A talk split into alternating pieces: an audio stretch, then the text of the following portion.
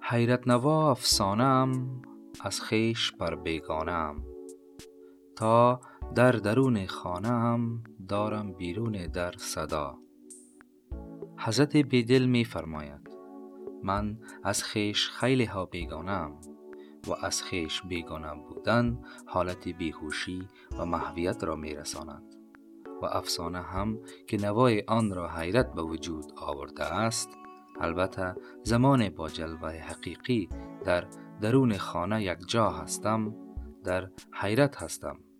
ولی همین که این جلوه ها منقطع می گردد در بیرون در فریاد می کنم و صدا دارم. دانستن این موضوع وقت میسر است که باده معرفت نصیب گردد. زیرا لذت شعر بیدل را عارف می تواند خوبتر دریابد. و السلام